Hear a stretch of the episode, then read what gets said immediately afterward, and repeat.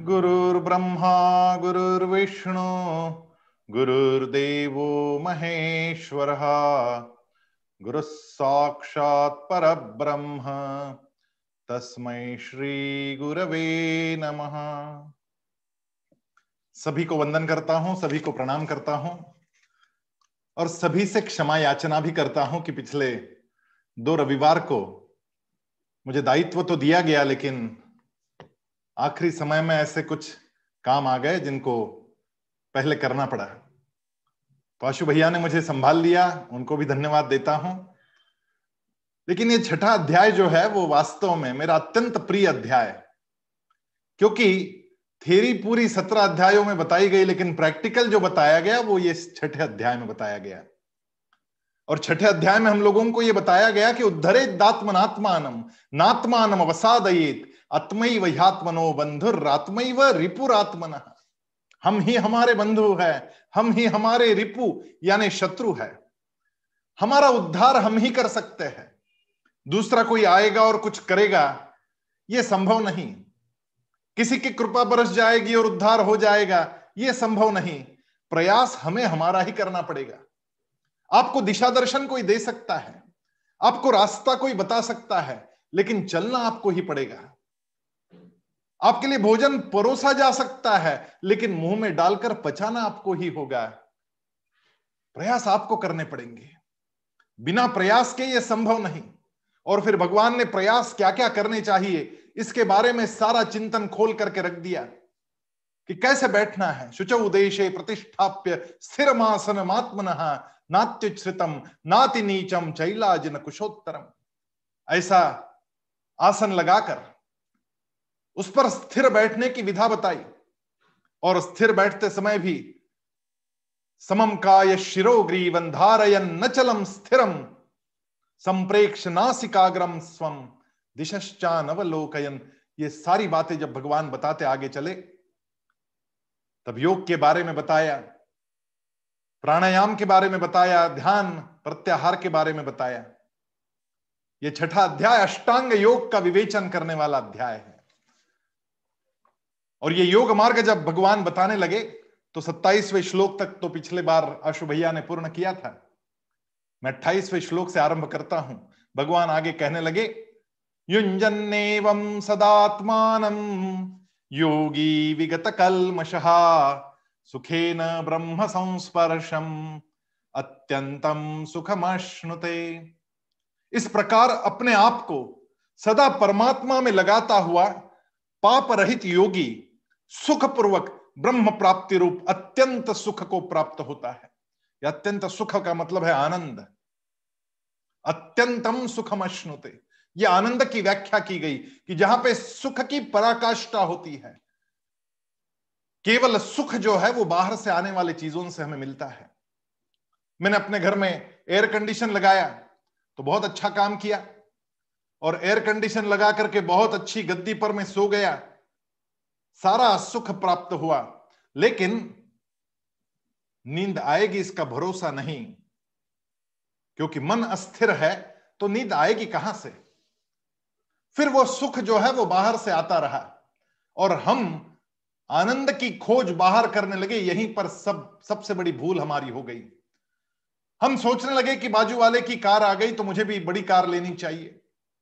बाजू वाले ने बढ़िया बंगला बनाया, मुझे भी बढ़िया बंगला बनाना चाहिए। मैंने कंपैरिजन शुरू की। उसकी साड़ी के साथ मेरी साड़ी की कंपैरिजन उसके जॉब के साथ मेरे जॉब की कंपैरिजन उसके बच्चे कहाँ पढ़ रहे उसके विद्यालय के साथ, मेरे बच्चों के विद्यालय की और ट्यूशंस की कंपैरिजन उसके बच्चों के प्रगति के साथ, मेरे बच्चों की प्रगति का कंपैरिजन इस कंपैरिजन में ही हमें मार दिया। हर व्यक्ति अलग है। इसका भान हमें रहा नहीं और हम केवल तुलना करते रह गए। सुख की प्राप्ति में दुख कब प्राप्त हुआ यह हमें पता ही नहीं चला। लेकिन वो अत्यंतम सुखमश्नुते, वो जो अत्यंतिक सुख की पराकाष्ठा है, वो कैसे प्राप्त होती है? सदा परमात्मा में मन लगाकर, पाप से रहित होकर, ब्रह्म प्राप्ति का प्रयास करने वाला जो योगी होता है, वो अत्यंत सुख को प्राप्त होता है। भगवान ने बताया कि ये जो अष्टांग योग है, वो यम, नियम आसन, प्राणायाम, प्रत्याहार, धारणा, ध्यान और समाधि। ये आठ अंग, आठ सीढ़ियाँ बताई। जिसमें से दो जो चीज़ें हैं, यम और नियम। ये तो रेलिंग है उन सीढ़ियों का। इनको आगे भी आप छोड़ नहीं सकते। अब यम क्या है? यम का मतलब है संयम। यम यानी मृत्यु की देवता नहीं। यम का मतलब होता है संयमन करना। हमारे ही अपने इंद्रियों पर संयमन, हमारे ही अपने मन पर संयम, संयमन, हमारी अपनी सोच पर संयमन। ये बड़ा अद्भुत संयमन का शास्त्र यम में बताया गया। इसकी पाँच चीज़ें बताई गई। जिसमें सबसे पहले है अहिंसा, कि मैं किसी की भी हिंसा ना करूँ। बड़े मज़े की बात है एक तरफ़ भगवान अर्जुन को दुर्योधन की, दुशासन की हिंसा करने को कह रहे हैं। रहे मार इन पर चला बाँध तू। मैंने पहले ही मार डाला है इन लोगों को। कर्णन तथान्यान पियोध वीरान, मया हतांस्तम जहिमा व्यथिष्ठ। युद्धस्व जेता रणे सपत्नाम। अरे, मैंने ही मार डाले हैं। तू बस बाँध चला और मार इनको। तेरे नाम पे इस यश को करना चाहता हूँ। अर्जुन, निमित्त बन, निमित्त मात्रम भवसव्य साचिन। आगे भगवान बताते हैं उस ग्यारहवें अध्याय में कि निमित्त बन, तुझे मैं यश का भागी बनाना चाहता हूँ। तुझे ये यश देना चाहता हूँ, मार इन लोगों को मार। एक तरफ़ इतनी भयंकर हिंसा करने की बात भगवान कह रहे और दूसरी तरफ़ यम नियम सिखा रहे क्या यह कॉन्ट्रडिक्टरी है? क्या यह परस्पर विरोधी है? इसके बारे में जब गहन चिंतन हम लोग करते हैं, तब पता चलता है कि यह कॉन्ट्रडिक्टरी नहीं है। अठारहवें अध्याय तक जब आप पहुँचेंगे, तब आप लोगों को पता चलेगा कि कोई काम इस दुनिया का ऐसा नहीं जो दोष मुक्त हो, जिसमें किसी प्रकार का दोष ना हो। ऐसा कोई काम दुनिया में नहीं है। भगवान स्वयं कहते हैं अठारहवें अध्याय में कि हर काम को कुछ ना कुछ दोष तो लगा हुआ है। लेकिन एक बात है, यदि वो काम मुझे धर्म से प्राप्त है अब धर्म की भी व्याख्या वहाँ पे की गई। जब अठारहवा अध्याय पढ़ेंगे तब मैं उसका बढ़िया विश्लेषण भी करूँगा। लेकिन समझने की बात यह है कि जो मेरा धर्म है, जो मुझे जन्म से या कर्म से या स्वभाव से मुझे प्राप्त हुआ है, वो मेरा धर्म। यदि मुझे कहता है कि तुझे हत्या करनी होगी तो वो मेरा धर्म है। हमारे सीमाओं पर तैनात जो फौजी है, उनका धर्म क्या है? उनका धर्म यही है कि जब कोई पाकिस्तान से आक्रमण करे, जब कोई चाइना से आक्रमण करे, तब तब उनकी जान लेना ये हमारा, हमारे सैनिकों का धर्म है। यदि उस पर यह सोचने लग जाए कि मैं इनकी हत्या कैसे करूँ, हिंसा हो जाएगी और मैं तो अहिंसा परमो धर्म, ये वचन जानने वाला हूँ। तब गीता उसको उपदेश करती है कि ऐसे अताताई जो अंदर आना चाहते हैं, कल मैं टीवी में न्यूज़ देख रहा था कि पाकिस्तान की तरफ़ से एक अंदर से भुयार बनाया गया और उसमें से अंदर लोग आ रहे हैं और कश्मीर में फैलकर भारत में आना चाहते हैं। ऐसे आतंकी जो अंदर आना चाहते हैं, उनको एक ही दंड दिया जा सकता है, देह दंड। उनकी हिंसा करनी ही चाहिए। यदि आपने अहिंसा के नाम पर उनको छोड़ दिया तो क्या होगा? आपने एक आदमी को छोड़ दिया अहिंसा के नाम पर वो एक अताताई जाकर हज़ारों जो निर्दोष लोग हैं, उनकी हत्या करेगा। फिर उस हत्या का पातक किसके सर चढ़ेगा? उस हत्या का पातक उसी सैनिक के सर चढ़ेगा जिसने उस एक अताताई को छोड़ दिया था। इसलिए सैनिक का धर्म है कि मैं अपने देश की रक्षा के लिए आने वाले आतंकियों की, परकियों की, जो इस देश पर कब्जा करना चाहता है, उनकी हिंसा करूँ। गीता में बात यही सिखाई गई। अर्जुन का धर्म उसको सिखाया गया कि तू क्षत्रिय है, तू सेनानी है, और तुझे तुझे इन अताताइयों की हिंसा करनी पड़ेगी। ये दुर्योधन, ये दुशासन, उनको साथ देने वाले, फिर वो द्रोण हो, या भीष्म हो, या कर्ण हो, इन सब की हत्या करनी पड़ेगी। लेकिन ये हत्या करते समय उसी ग्यारहवें अध्याय में भगवान अंतिम श्लोक में कहते हैं, निर्वैर सर्वभूतेषु यस मामेति पांडव। ये हत्या करते समय एक बात सदैव ध्यान में रखना कि मेरा उसका कोई व्यक्तिगत बैर नहीं है। मैं जो हत्या कर रहा हूँ, वो केवल मेरे कर्तव्य के नाते कर रहा हूँ, मेरे राज्य को बतान बचाने के लिए कर रहा हूँ। बैर के लिए नहीं, केवल इसलिए नहीं कि मेरी पत्नी का चीरहरण हुआ, इसलिए मैं उसको दंडित कर रहा हूँ। नहीं, तुम्हारे देश की किसी भी स्त्री का चीरहरण होता, तब भी तुम्हारा यही कर्तव्य बनता। और द्रौपदी भी तुम्हारे देश की एक नागरिक है। उसका अपमान हुआ, उसको अपमानित किया गया, ताड़ित किया गया, उसको बाल को पकड़कर खींच के लाया गया। वो अताताई दुशासन, उसको देह दंड ही देना चाहिए, लेकिन वैर की भावना से नहीं, कर्तव्य की भावना से। जब कर्तव्य की भावना से दंडित करेगा, तब किसी भी प्रकार का पातक नहीं चढ़ेगा। हमारे न्यायाधीश कसाब को फांसी की शिक्षा देते हैं।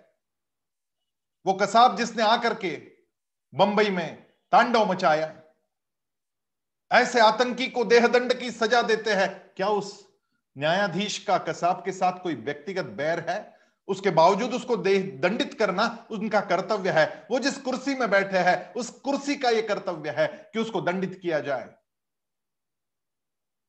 और इसलिए समझने की बात यहाँ पे यह है कि यम में अहिंसा बताई गई, लेकिन उस अहिंसा का सही अर्थ हमने समझा नहीं।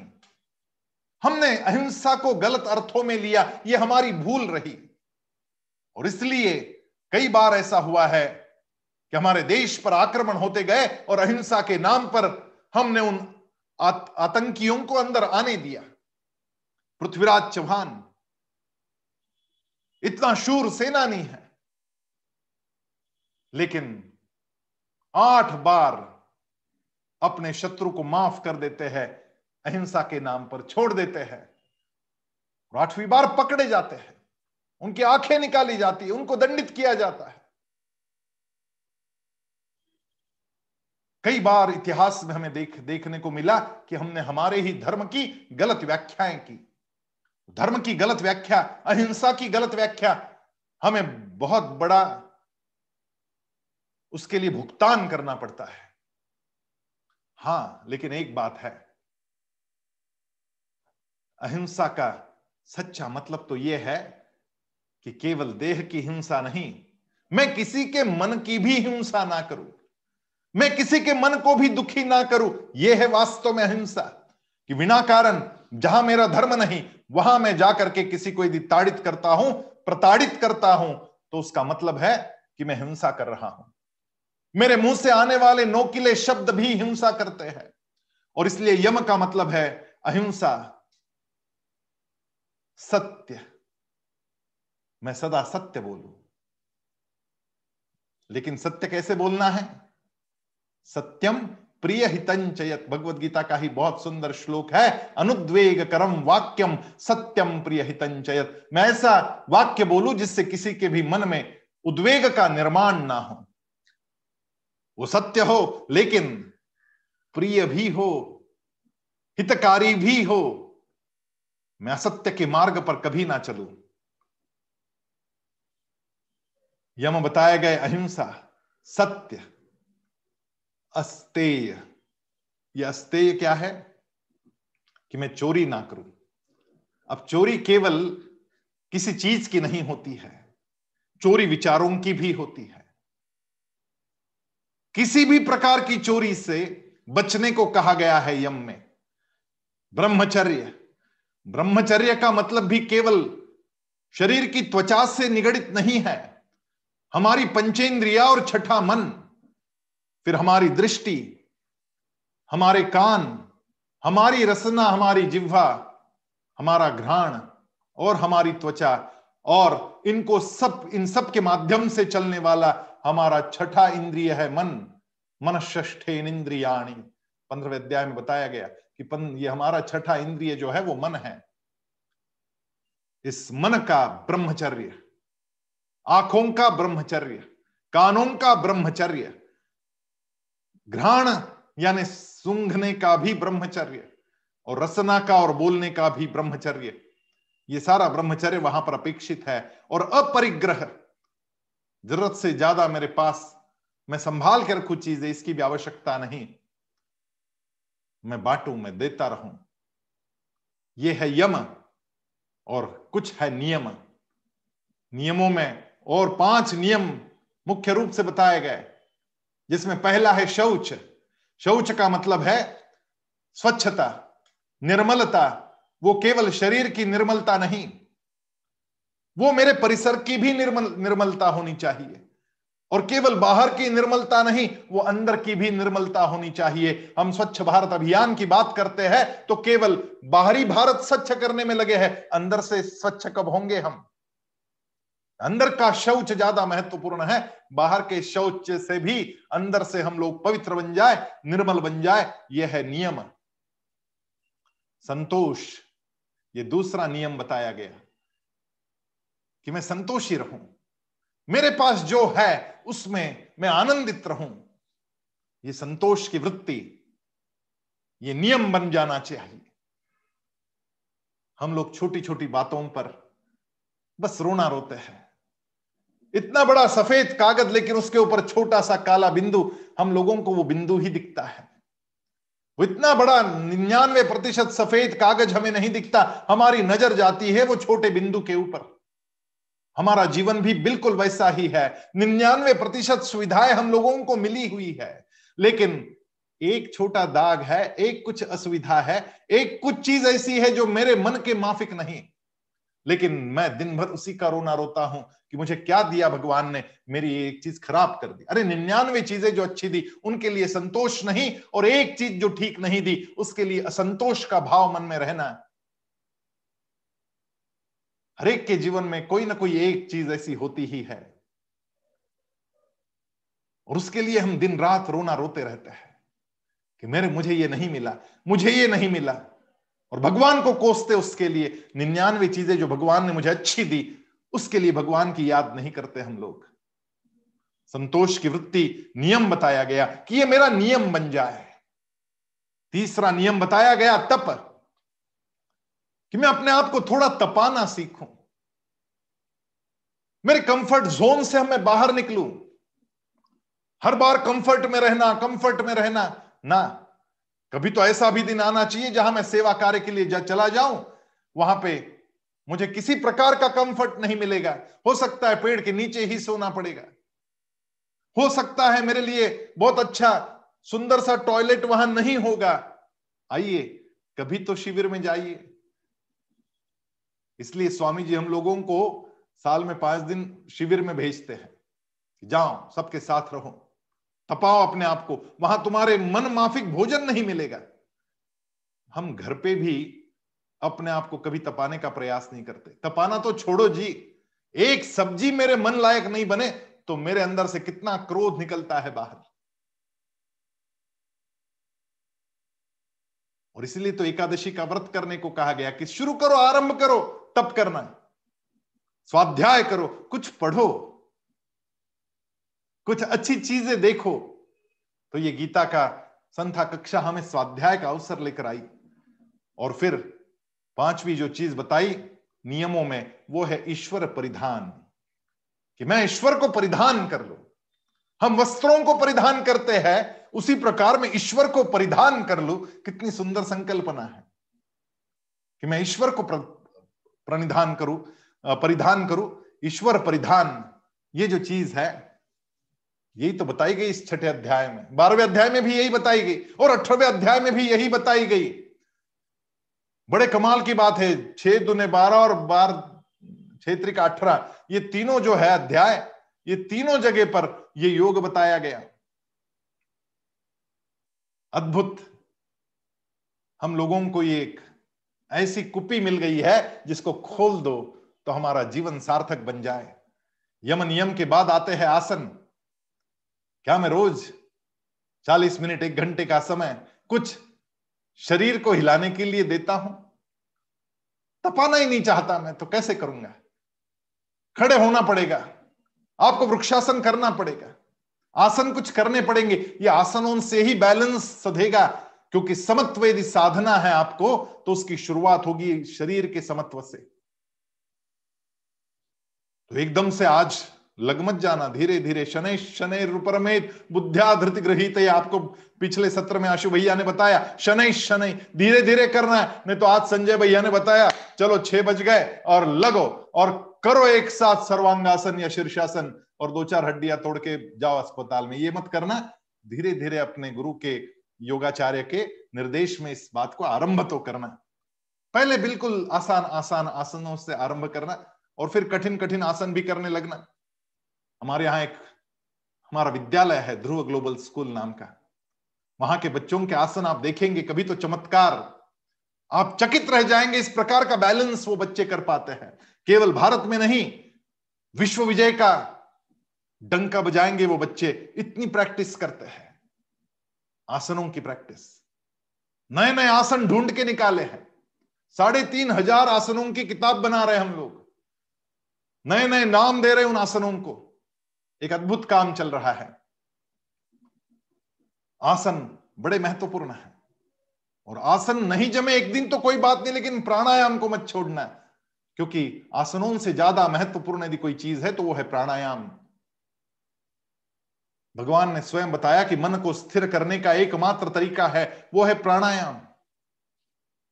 प्राणापानो समो कृत्वा नासाभ्यंतर चारिनो पाँचवें अध्याय में सीखा। कि हमारी नासिका से निकलने वाली सांस और अंदर जाने वाली सांस, ये दोनों जो साँसें हैं, इनको सम करना आना चाहिए। और यह अभ्यास प्रणोच्चार से आरंभ होता है, दीर्घ ओंकार से आरंभ होता है, भ्रामरी प्राणायाम से आरंभ होता है, अनुलोम विलोम से आरंभ होता है भस्रिका और भ्रामरी से कपाल भाती से आरंभ होता है। ये बड़े आसान आसान प्राणायाम भी आपके चित्त को, आपके मन को स्थिर करने लग जाएँगे, बैलेंस करना सिखाएँगे। फिर पांचवी सीढ़ी है, यम नियम आसन प्राणायाम के बाद प्रत्याहार की। प्रत्याहार के लिए भगवान ने बड़ा सुंदर हम लोगों को एक रूपक दिया कछुए का। क्यों कछुए की भांति हम बन जाए? जैसे कछुए के छह पैर, छह अंग होते हैं, चार पैर, एक मुँह और एक पूछ उसकी। जैसे ही संकट आता है, वो अपने आप को संकोच कर लेता है। वो सारे अंग उसके अंदर चले जाते, कवच के अंदर। हमारे विवेक के कवच में हमारी सारी छठो इंद्रियों को हमें संकुचित करना आना चाहिए। यह प्रत्याहार कि जब भी षड्रिपु हमारे ऊपर आक्रमण कर दे, ये षड्रिपु कौन से है? काम, क्रोध, लोभ, मोह, मद और मत्सर। ये षड्रिपु जब आक्रमण कर दे, कभी काम आक्रमण कर रहा है, कभी क्रोध आक्रमण कर रहा है, ये जब आक्रमण करे हमारे ऊपर तो हमें कछुआ की भांति हमारे छह इंद्रियों को अंदर खींचना आना चाहिए। अब फिर क्रोध ने आपके ऊपर आक्रमण कर दिया तो आपकी जो इंद्रिया है, जिह्वा, उसको खींच लो अंदर। उससे कोई ऐसा शब्द ना निकले, जिससे सामने वाले की हिंसा हो जाए। ऐसा जब मैं कर पाऊँगा, भगवान ने एक श्लोक में बहुत सुंदर बताया, श्रोत्रादीन इंद्रियान्यग्ने संयमाग्निश जूभती शब्दादिन विषयान्य इंद्रियाग्निश जूभती मेरे इंद्रियों के जो श्रोत्र आदि जो है, हमारे कान, हमारे आँखें श्रोत्र आदि इंद्रियों को संयम की अग्नि में जला सकते हैं, लेकिन शब्दादिन विषयान्य इंद्रियाग्निश जुवती हमारे शब्द हमें इंद्रिय की अग्नि में ही भस्मसात करने पड़ते हैं। ऐसा कोई गलत शब्द मेरे मुँह से ना निकल जाए, क्रोध का आक्रमण जैसे ही हो जाए, मेरी रसना, मेरी जिह्वा, उसका संकोच करना मुझे आना चाहिए, उस पर कंट्रोल करना आना चाहिए, यह है प्रत्याहार। फिर आगे जाके आती है धारणा कि मैं बैठना आरंभ करूँ और उन दिव्य धारणाओं में मैं प्रवेश कर जाऊँ। भगवान के सामने हम बैठते हैं। उत्तम आसन लगाकर स्थिर होकर बैठते हैं। होता क्या है? बैठना तो चाहते हैं हम लोग, लेकिन बैठते ही पीठ में दर्द शुरू हो जाता है। घुटनों में दर्द आता है। पाँव स्थिर नहीं रख सकते। इसलिए तो आसन बताए गए, पहले आसन सीखो। आसन का मतलब ही है बैठना। योगासन का मतलब बैठना। आसन का सीधा मतलब है बैठना। फिर वो सुखासन हो, स्वस्तिकासन हो, पद्मासन हो, भद्रासन हो आपको कम से कम 20 मिनट 25 मिनट पद्मासन लगाकर, नहीं पद्मासन लगा सकते तो कम से कम सुखासन लगाकर बैठना आना ही चाहिए। और पीठ में दर्द आता है, लोअर बैक में दर्द आता है, भुजंगासन करो, दर्द चला जाएगा। तो रोज सुबह 40-45 मिनट, एक घंटा योगासन करेंगे तो दर्द चला जाता है, फिर बैठना आरंभ हो जाता है, बैठना आने लगता है, बैठने के बाद आँखें बंद करना और धारणाएँ करना। जब भी भगवान के सामने बैठू, तब धारणाएँ करूँ मैं। बहुत सुंदर बातें अष्टांग योग में भगवान बताते आगे चले। ध्यान की बातें बताई, इसी से समाधि प्राप्त होगी और वो समाधि ही अत्यंतम सुखम अश्नुते ये जो बात भगवान बता रहे हैं, ये बात वो अत्यंतम सुखम अश्नुते वाली बात है। विवेचन करते चलो तो समय का भान नहीं रहता, इतना सुंदर ये अध्याय है। भगवान उन्तीसवें श्लोक में कहते सर्वभूतस्थमात्मान सर्वभूतानि चात्मने ईक्षते योग युक्तात्मा सर्वत्र समदर्शन। सब जगह अपने स्वरूप को देखने वाला और ध्यान योग से युक्त अंतकरण वाला योगी अपने स्वरूप को संपूर्ण प्राणियों में स्थित देखता है और संपूर्ण प्राणियों को अपने स्वरूप में देखता है। यो माम पश्यति सर्वत्र सर्वंच मई पश्यति तस्याहम न प्रणश्यामी सच में न प्रणश्यति। जो सब में मुझे देखता है और सबको मुझमें देखता है, उसके लिए मैं अदृश्य नहीं होता और वो मेरे लिए कभी अदृश्य नहीं होता। कितनी बढ़िया बात कह दी भगवान ने। यदि योग का मार्ग कठिन लगता है कि अष्टांग योग के मार्ग पर चलना, ये आसन, ये प्राणायाम यम नियम, बड़ा मुश्किल झमेला है। मुझे नहीं जमेगा। ऐसा यदि आपको लगता है तो आपको और भी आसान तरीका बता दिया। भगवान ने कहा कि योमाम पश्यति सर्वत्र, सर्वंच मई पश्यति। सब में मुझे देखना आरंभ कर दे। ये तो आसान है ना, इसमें इसमें इसमें तो कुछ ज़्यादा करना नहीं है। लेकिन आपकी जानकारी के लिए बता दू, इससे योग वाला मामला ज़्यादा आसान है। क्योंकि 24 घंटे इस भाव में रहना कि सारे लोग उसी का रूप है सोच के देखिए आपके इर्द गिर्द कौन कौन है।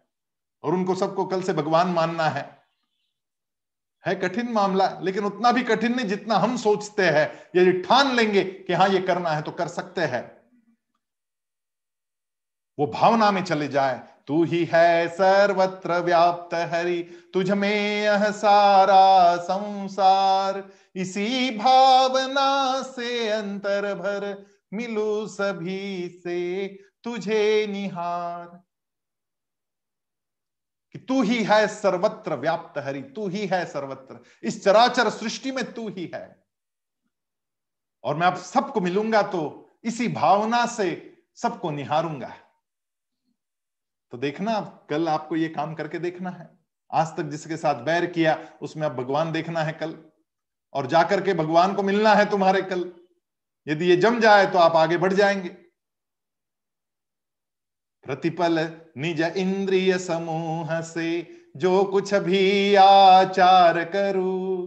केवल तुझे रिझाने को बस तेरा ही व्यवहार करूँ। और मेरा हर काम मैं उसको समर्पित कर दू। केवल तुझे रिझाने को बस तेरा ही व्यवहार करूँ। ऐसी भावना मन में लानी होगी। क्योंकि प्रकाश भले ही सूर्य का हो या दीपक का उसका तत्व एक ही होता है। उसी प्रकार अलग अलग लोग अलग अलग जीवात्मा आपको जीव अलग अलग दिखते हो बाहर, फिर वो चीटी हो या बंदर, वो मच्छर हो या फिर शेर, वो परम तत्व एक ही है इस बात को समझने की आवश्यकता है, क्योंकि मोमबत्ती का और लालटेन का रूप भले ही अलग हो, लेकिन प्रकाश का तत्व उसमें जो है, वो एक ही है। नाम और रूप भले ही अलग अलग हो। रस कितने भी अलग अलग हो, लेकिन उसमें जो जल तत्व है, आप मुसंबी का जस, रस पिए या अदरक का काढ़ा पिए रस तत्व में जल तत्व एक पक्का है ही, और हर अवकाश में जैसे आकाश तत्व भरा हुआ है, फिर आप एक खाली घट देखते हैं, उस घट के अंदर भी आपको एक स्थित है। फिर घट के अंदर का आकाश और घट के बाहर का आकाश, ये एक ही आकाश है। ये जिस क्षण हमें पता चल जाएगा, उसी क्षण हमें ये भी पता चल जाएगा कि मेरे अंदर का आत्म तत्व और वह परम तत्व ये दोनों एक ही है, इसमें कोई अंतर नहीं है। आत्म तत्व और परम तत्व ये एक ही है। बस बात इतनी है कि शरीर के घट में वो आत्म तत्व बसा हुआ है और उस घट के बाहर वो परम तत्व बसा हुआ है। जीव भले ही अलग अलग हो, उन सब में वो आत्म तत्व एक ही है। और इसलिए वो जो योगी होता है, वो दूसरों के आनंद में अपना आनंद खोजने लगता है। वो स्वयं आनंदित रहने के लिए दूसरों को आनंदित करने की पराकाष्ठा करने लगता है। उसकी हर क्रिया जो स्वयं को आनंदित करने के लिए होती है, उसमें दूसरों का आनंद समाहित होता ही होता है। किसी भी अन्य प्राणी को भी वो कभी दुखी देख ही नहीं सकता। जैसे ही कोई गाय उसको दिखती है जो पीड़ा में है, कोई कुत्ता दिखता है जो पीड़ा में है तो इसकी आँखों से आँसू निकल जाते हैं। चोट दूसरे किसी को लग जाए, दर्द ये महसूस करता है, हर क्षण प्रतिपल यह भाव अपने मन में रखने से भी इस योग की प्राप्ति हो सकती है। अर्जुन, मन में यह भाव सदैव रखना। भगवान ने जैसे ही ये बात कही और भगवान आगे और भी कुछ कह रहे हैं। सर्वभूत स्थितम यो माम भजते कत्वमास्थित सर्वथा वर्तमानोपि सयोगी मई वर्तते। मेरे में एक ही भाव से स्थित हुआ जो योगी संपूर्ण प्राणियों में स्थित मेरा भजन करता है, वह सब कुछ बर्ताव करता हुआ भी मेरे में ही बर्ताव कर रहा है, अर्थात वह सर्वथा मेरे में ही स्थित रहता है। जैसे वस्त्र कोई भी हो, तंतुओं से ही वो वस्त्र बनता है। तंतु वस्त्र का मूल मूल उसकी आवश्यकता है। अलंकार भले ही भिन्न हो, लेकिन सोना एक ही होता है। वृक्षों की पत्तियाँ कितनी भी हो, लेकिन उनको पोषण देने वाला मूल एक ही होता है। अब जब शरीर भिन्न होने पर भी आत्मतत्व एक है, तब शरीर की प्रधानता ही खत्म हो गई। हम जो लगे हैं वो शरीर को सुखी करने में लगे हैं। और भगवान जिस बात की बात कर रहे हैं, जो परम सुख, जो अंतिम सुख जिसकी बात कर रहे वहाँ पर हमारी अंतरात्मा को हम सुखी देखना चाहते हैं। शरीर का सुख कुछ भी नहीं उसके सामने, ऐसा वह परम सुख है, जो परम सुख आने मात्र से आप परम पद के मार्ग पर चल लेते हैं। तो वह शरीर में है वो आत्मा शरीर में तो है, पर वो शरीर नहीं है। ऐसा वो तत्व है। शरीर उससे पृथक है। शरीर प्रकृति की देन है और आत्मा जो है वो भगवान की देन है। ये जो समझ लेगा, उसको वो आत्मबोध होना आरंभ हो जाएगा। भगवान कह रहे आत्मौपम्येन सर्वत्र समम पश्यति अर्जुन सुखम वा यदि वा दुखम सयोगी परमो मत। हे अर्जुन, जो ध्यान युक्त ज्ञानी महापुरुष अपने शरीर की उपमा से सब जगह अपने को समान देखता है और सुख अथवा दुख को भी समान देखता है, वह परम योगी माना गया है। अब यहाँ पे फिर एक बार भगवान ने समत्व की बात कही। समत्व का भाव आत्म साक्षात्कार के लिए अत्यंतिक आवश्यक है। भगवान ने कई बार समत्व की बात भगवत गीता में कही। सुख दुखे समय कृत्वा लाभा लाभो जया जयो। शीतोष्ण सुख दुखेशु तथा मानापमान हो भगवान के तुल्य निंदा सुतिर मौनी, संतुष्टो ये न के नचित तो निंदा में और स्तुति में भी सम रहना सीख। दुख में और सुख में भी सम रहना सीख। शीत में और गर्मी में भी सम रहना सीख। लाभ में और अलाभ में, नुकसान में और लाभ में भी सम रहना सीख, जय में और पराजय में भी सम रहना सीख, मान और अपमान में भी सम रहना सीख। स्वयं में ब्रह्मांड को देख और ब्रह्मांड में ही स्वयं को देखने लग। स्वयं ही ब्रह्मांड है, इस प्रकार की अनुभूति तुझे होने लग जाएगी। अब द्वैत सारा समाप्त हो जाएगा, तेरा मेरा भाव समाप्त होने लगेगा, और ये जो द्वैत है, वो जैसे जैसे समाप्त होगा, और अद्वैत के मार्ग पर आप चल पड़ेंगे तो आप योगी बनेंगे, और वो ही योगी परम पद को प्राप्त करेगा। अर्जुन के मन में प्रश्न उत्पन्न हुआ कि सारी बातें तो ठीक लगती है, लेकिन मन बड़ा चंचल है, भगवान कैसे करेंगे इसका? और फिर पूछ लिया ये प्रश्न बड़ा महत्वपूर्ण है भगवत गीता में, क्योंकि हम सबके लिए ये आवश्यक प्रश्न है। तो अर्जुन ने पूछा यो यम योगस्त्वया प्रोक्त साम्येन मधुसूदन एतस्याहम न पश्यामि चंचलत्वा स्थितिम स्थिराम। चंचलम हिमन कृष्ण प्रमाथि बलवदृढ़ तस्याहम निग्रह मन्ये वायोरिव सुदुष्करम। अर्जुन ने बोला, हे मधुसूदन, आपने समता पूर्वक जो यह योग कहा है, मन की चंचलता के कारण मैं इस योग की स्थिर स्थिति को नहीं देख सकता हूँ। क्योंकि हे कृष्ण, मन बड़ा ही चंचल है, प्रमथनशील है, दृढ़, जिद्दी है, बलवान है, उसका निग्रह करना मैं वायु की तरह अत्यंत कठिन मानता हूँ। यह मन दिखता है नहीं सूक्ष्म से सूक्ष्म है, दिखता भी नहीं, इतना सूक्ष्म है, लेकिन जब घूमने निकलता है ना तो त्रिलोक का चक्कर काट कर आ जाता है। इतना बलशाली। भगवान, बंदर को भी मैं ध्यान को लगा दू, लेकिन मन को स्थिर कैसे करूँ? तूफ़ान को रोक लू मैं, झंझावात को रोक लू, लेकिन मन को रोकना बड़ा मुश्किल लगता है। यह मन उससे भी ज़्यादा चंचल है। यह बुद्धि को छलता है यह निश्चय को तोड़ता है यह धैर्य को फंसाता है यह विवेक को भुलाता है यह संतोष को दिग्भ्रमित करता है, दसों दिशाओं को घुमाकर लाता है, इसको दबाव तो और छलता है। भगवान, ऐसा मन अपना स्वभाव कैसे छोड़ेगा, मुझे बताओ तो सही। और भगवान ने अब जवाब दिया, बड़ा सुंदर जवाब। हम सब लोगों पर उपकार हो गए कि भगवान ने स्वयं ही जवाब दे दिया। भगवान ने कहा, संशय महाबाहो मनोदुर्निग्रहम चलम।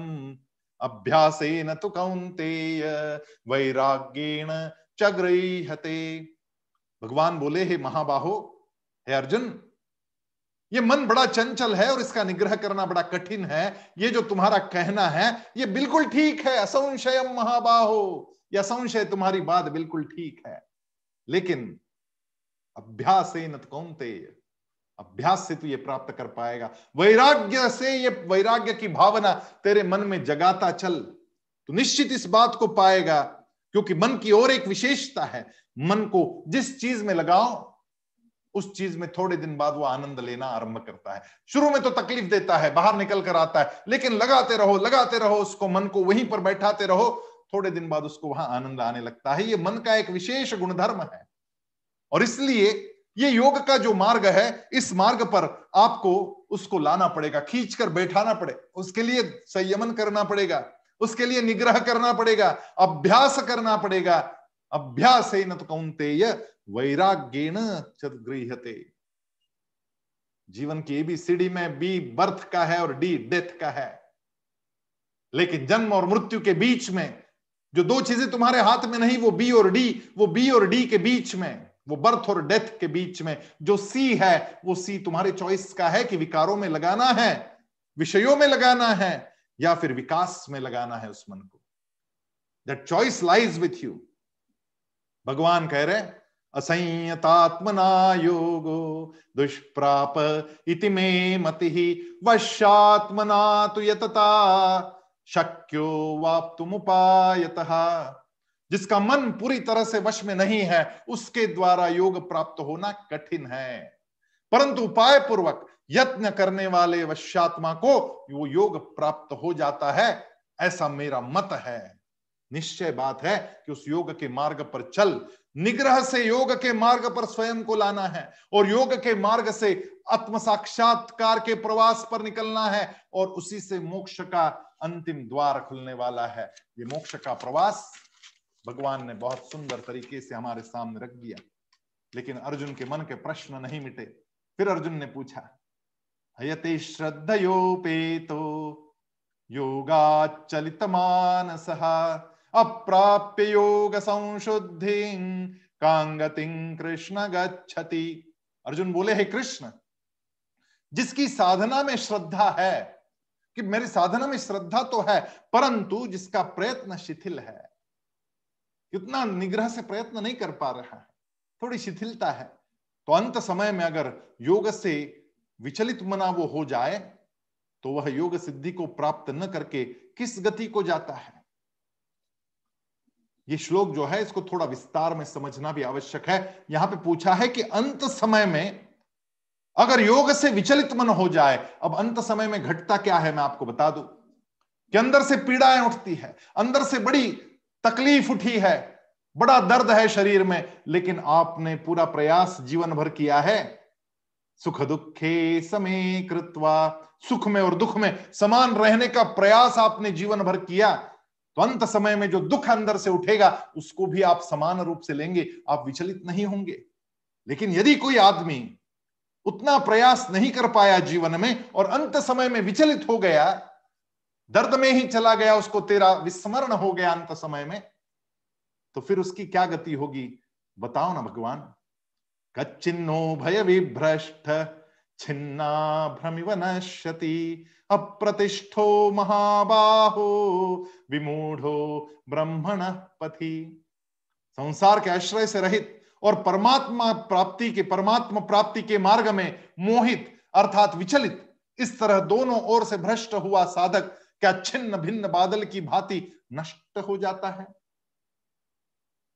भगवान को यह प्रश्न पूछा कि श्रद्धा तो है मन में, लेकिन अंत समय में गड़बड़ हो गई तो उसकी गति क्या होगी? एतन में संशय कृष्ण छेतुमर्हस्य शेषतः। तदन्य संशय छेत्तान युपपद्यते। हे कृष्ण, मेरे संदेह का सर्वथा छेद करने के लिए आप ही योग्य है, क्योंकि संशय का छेदन करने वाला आपके सिवाय दूसरा कोई हो ही नहीं सकता है। अब भगवान के सामने फिर एक बार समर्पण किया और बोला, अर्जुन ने कि बताओ तो सही, मुझे वो मार्ग, यदि अंत समय में नहीं स्थिर रह पाया मैं तो क्या गति होगी उसकी? और फिर भगवान ने बताया कि व्यर्थ तो नहीं जाएगा उसका साधन। पार्थ नहीं वेह नामुत्र विनाशस्त विद्यते, नहीं कल्याण कृत कश्चेत दुर्गतिम तात भगवान ने कहा, हे पृथानंदन, इसका न तो इस लोक में और नहीं परलोक में विनाश होता है, क्योंकि हे प्यारे, कल्याणकारी काम करने वाला कोई भी मनुष्य दुर्गति को प्राप्त हो ही नहीं सकता। तो दुर्गति तो निश्चित नहीं होगी। इसका तो अभिवचन दे दिया। श्रद्धा के साथ इस साधन को आरंभ करने वालों की दुर्गति नहीं होने वाली है। ये भी क्या कम है? क्योंकि जिसकी दुर्गति नहीं होगी, उसका क्या होगा? भगवान ने समझाया आगे। प्राप्य पुण्य कृताम लोकान शित्वा शाश्वत समाह शुचीनाम श्रीमतांगे हे योग भ्रष्टो भी जायते ऐसे जो योग भ्रष्ट है, उनकी क्या गति होती है? योग मार्ग पर चल तो पड़े, लेकिन अंतिम समय में विचलित हो गए, योग से भ्रष्ट हो गए अंतिम क्षण में। ऐसे लोगों की क्या गति होगी? ये जो प्रश्न पूछा गया, उसका उत्तर भगवान दे रहे हैं कि वे योग, भ्रष्ट पुण्य कर्म करने वालों के लोगों को प्राप्त होकर वहाँ बहुत वर्षों तक रहकर फिर यहाँ शुद्ध श्रीमान के घर में जन्म लेते हैं। यानी जिसका साधन पूरा नहीं हुआ, उनके भी मज़े है। उनको भी बहुत अच्छे लोग की प्राप्ति होगी। वहाँ पे बहुत सारा आनंद मिलेगा। बहुत वर्षों तक वहाँ पर रहने के पश्चात उसका जन्म शुचीनाम श्रीमताम गेहे शुचिरभुत श्रीमंत व्यक्ति के घर में उसका जन्म होगा, जो कि पुण्यात्मा है, लेकिन साधन से समृद्ध है, ऐसे घर में उसका जन्म होगा। यदि आपका घर में, ऐसे घर में जन्म हुआ है तो आप समझ लेना कि आपके पिछले जन्म के पुण्य कार्य इसके लिए फलीभूत हुए। और इससे भी ज़्यादा प्रयास यदि किया होता तो क्या होता? आगे का भगवान का श्लोक कहता है, अथवा योगी नामेव कुले भवति धीमताम। एतद्धि दुर्लभतरम। लोके जन्म यदि दृशम। अथवा ये वैराग्यवान योग भ्रष्ट ज्ञानवान योगियों के कुल में जन्म लेता है। यदि वैराग्य की प्रैक्टिस थोड़ी ज़्यादा हो गई तो फिर ऐसे ज्ञानवान योगी के घर में आपका जन्म हो जाएगा। वहाँ साधन बहुत ज़्यादा नहीं है, क्योंकि साधनों का ज़्यादा होना भी फिर आपको भ्रष्टता के मार्ग पर ले जा सकता है। जहाँ साधन ही नहीं है, वहाँ भ्रष्टता का मार्ग आने का कोई संभावना नहीं है। इसलिए आपके यहाँ आपका जन्म यदि बहुत ज़्यादा साधन वाले घर में नहीं हुआ है तो आपको स्वयं को भाग्यशाली समझना चाहिए, क्योंकि आपकी दुर्गति नहीं होगी, ये पक्की बात होगी क्योंकि जैसे ही ज़्यादा लक्ष्मी आई, वैसे ही वो लक्ष्मी पुत्र है, वो विवेक को खोकर, वैराग्य को छोड़कर, केवल ऐशो आराम में और अपने विषय भोगों को पूर्ण करने में ही लग जाता है। गरीब के घर में जो आया और ऐसे ज्ञानवान और योगी के घर में जो आया, वो तो ज़्यादा भाग्यशाली है, क्योंकि उसका पदभ्रष्ट होने का कोई कारण नहीं बचता। जहाँ पर लक्ष्मी नहीं है, वहाँ पर बचना ज़्यादा सरल है। भगवान कह रहे कि ये संसार में सबसे दुर्लभ जन्म है। एतद्धि दुर्लभतरम। लोके जन्म यदि दृश्यम। ऐसा जन्म तो दुर्लभ जन्म है, जो योगी के घर में, ज्ञानवान के घर में आपको मिल गया। अब योगी यदि रहेगा तो उसके घर में स्त्री तो रहना मुश्किल है। और वो ही आपको सहायभूत हो जाती है।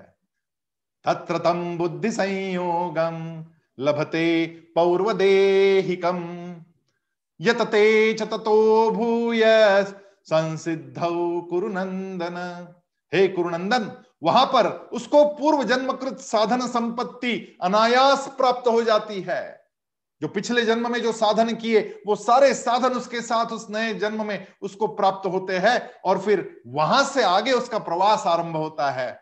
फिर उससे वह साधन की सिद्धि के विषय में पुनः विशेष यत्न करना आरंभ करता है। पूर्वाभ्यासेन तेन ह्रियते यवशोऽपि सहा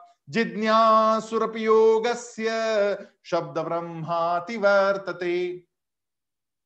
वह श्रीमानों के घर में जन्म लेने वाला योग भ्रष्ट मनुष्य, भोगों के परवश होता हुआ भी पूर्व जन्म में किए हुए अभ्यास के कारण परमात्मा की तरफ़ खींचा जाता है, क्योंकि योग समता, ये समत्व भाव, इसका जिज्ञासु भी वेदों में कहे हुए सकाम कर्मों का अतिक्रमण कर जाता है। भगवान कह रहे कि ऐसा जन्म जब पा लेता है वो तो उसका पूर्वाभ्यास जो है, वो उसके काम आता है। वहाँ से आगे उसका प्रवास आरंभ होता है और उसको इन सभी चीज़ों में बड़ा आनंद आने लगता है। प्रयत्नाद्यतमानस्तु योगी संशुद्ध किल विषहा अनेक जन्म संसिद्ध तपो ततो याति परांगतिम। परंतु जो योगी प्रयत्न पूर्वक यत्न करता है और जिसके पाप नष्ट हो गए हैं तथा जो अनेक जन्मों से सिद्ध हुआ है, वह योगी फिर परम गति को प्राप्त हो जाता है। ऐसे घर में, श्रीमान के घर में या ऐसे योगी के घर में यदि उसका जन्म आ जाता है और वहाँ से वो आगे आरंभ कर लेता है, अपने पूर्वाभ्यास को फिर से याद करके उसके आगे का प्रवास आरंभ करता है तो फिर वो परम गति को प्राप्त हो जाता है। और इसलिए क्या करना चाहिए? भगवान ने अंतिम श्लोकों में ये बात कही तपस्विभ्योधिको योगी ज्ञानिभ्योपि मतोधिक कर्मिभ्यश्चाधिको योगी तस्माद योगी भवार्जुन। सकाम भाव वाले तपस्वियों से भी योगी श्रेष्ठ है, ज्ञानियों से भी योगी श्रेष्ठ है, और कर्मियों से भी योगी ही श्रेष्ठ है, ऐसा मेरा मत है, और इसलिए है अर्जुन, अब तू योगी बन जा। इस योग के मार्ग पर निकल पड़ केवल तप में मत लगा रहना, केवल ज्ञान की उपासना में मत लगे रहना, केवल कर्मयोग मत करते रहना। अब योगी बनकर आगे निकल, क्योंकि इन सबसे योग मार्ग ये श्रेष्ठ मार्ग है। इस श्रेष्ठ मार्ग पर चलेगा तो परम गति को प्राप्त होगा। ये महामार्ग है, ये एक्सप्रेस हाईवे है, योग की शरण में जाना। योग की शरण में जाने से ही हम लोगों को गतिशीलता के साथ में उस अंतिम ध्येय तक पहुँचना बड़ा आसान हो जाता है। 120 140 के स्पीड से जाएँगे आपकी गाड़ी। यदि योग मार्ग पर चलेंगे, नहीं तो खटारा में बैठ के जाएँगे तो फिर पहुँचने में देरी लग जाएगी। कितने जन्म लगेंगे पता नहीं। योगी नाम अपनी सर्वेशम मदगते नातरात्मना श्रद्धावान भजते यो माम समय युक्त तमामतः संपूर्ण योगियों में भी जो श्रद्धावान है, वो भक्त मुझमें तल्लीन हुए हुए है, जो मन से मेरा भजन करते हैं, मेरे मत से वो सर्वश्रेष्ठ योगी है। भक्ति मार्ग का फिर एक बार भगवान ने ऐसी बात बता दी कि भक्ति मार्ग पर चलने वाले श्रद्धावान ये सर्वश्रेष्ठ योगी होते हैं और उनके लिए ये मार्ग सबसे ज़्यादा आसान होता है। वो बहुत जल्दी इस मार्ग पर पहुँच जाते हैं, ऐसा अंतिम श्लोक में भगवान को, भगवान ने कहा और ये अध्याय पूर्ण किया। ओम तत्सदिति श्रीमद्भगवद गीतासु उपनिषत्सु ब्रह्म विद्यायाम योग शास्त्रे श्री कृष्णार्जुन संवादे बड़ा सुंदर नाम है इस अध्याय का। आत्मसंयम योगो नाम ष्ठोध्याय आत्मसंयम नाम का योग कि हम आत्मसंयम कैसे करें अपना इसकी सारी विधाएँ भगवान ने खोलकर बिल्कुल प्रैक्टिकल बता दी। ऐसा ये सुंदर अध्याय आज पूर्ण हुआ और आप आगे के प्रवास के लिए निकले हैं। आप सबको मैं बहुत बहुत शुभकामनाएँ देता हूँ, प्रणाम करता हूँ। जय श्री कृष्ण।